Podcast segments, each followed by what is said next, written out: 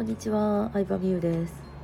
ちょっとエアコンで喉をやられてしまいまして、声がガスガサなんですけど、話したいことがあるので収録しております。え今日はですね、真面目は損という話をしようかなと思います。真面目は損。え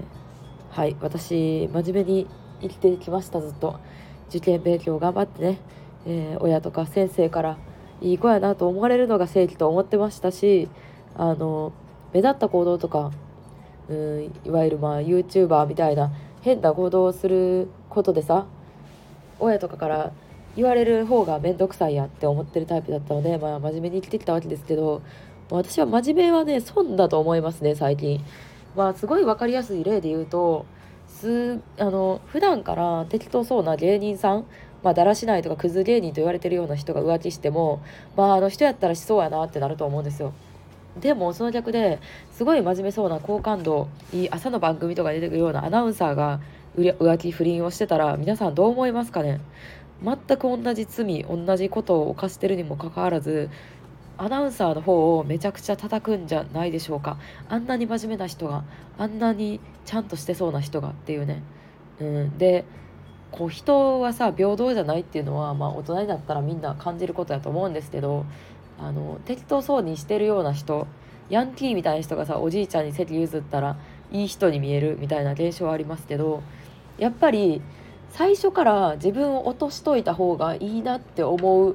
ことがすごいあるんですよね。うん、特に情報発信とかだとそうだと思うんですけど最初から変に本来の自分よりも背伸びしすぎていい人とかすごい人に見せる方が損だと最近は思うので私はこのスタイフでも結構適当に音声を取るようにしてますね。うん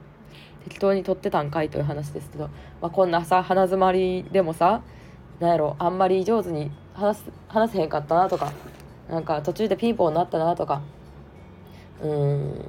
なんか止まっちゃったなとか思ってももうそれが自分の実力やと思って、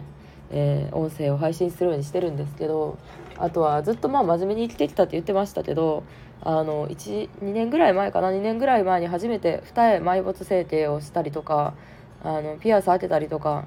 まあ、どれも別に悪いことしてるわけではないですけどね。そういう、まあ、美容整形の話とかも、